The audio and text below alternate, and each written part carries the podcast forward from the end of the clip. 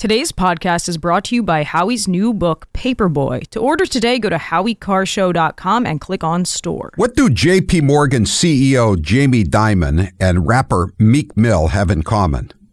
They both realize the American people are turning toward Trump. Dimon joined CNBC to tell off the out of touch liberals.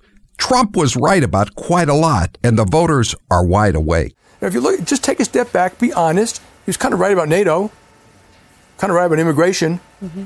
He grew the economy quite well. China, Trade, China ta- virus. Tax reform worked. Yeah. He was right about some of China. I don't. Th- I don't like no, what he did. No, I said China virus. Yeah, I understand. When he, when yeah. he, may have been right. He, he, and I don't like how he said things about Mexico. I don't like.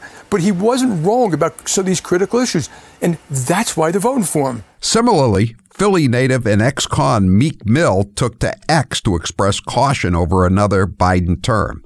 Joe Biden is too old to be our president. We talking missiles, advanced technology, mental and physical warfare. That's not a lane for the older.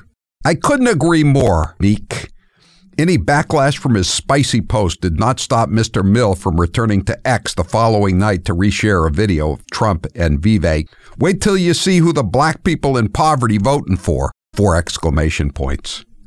Listen to the Howie Carr Show today at 3 or watch the show live at rumble.com slash the Howie Carr Show.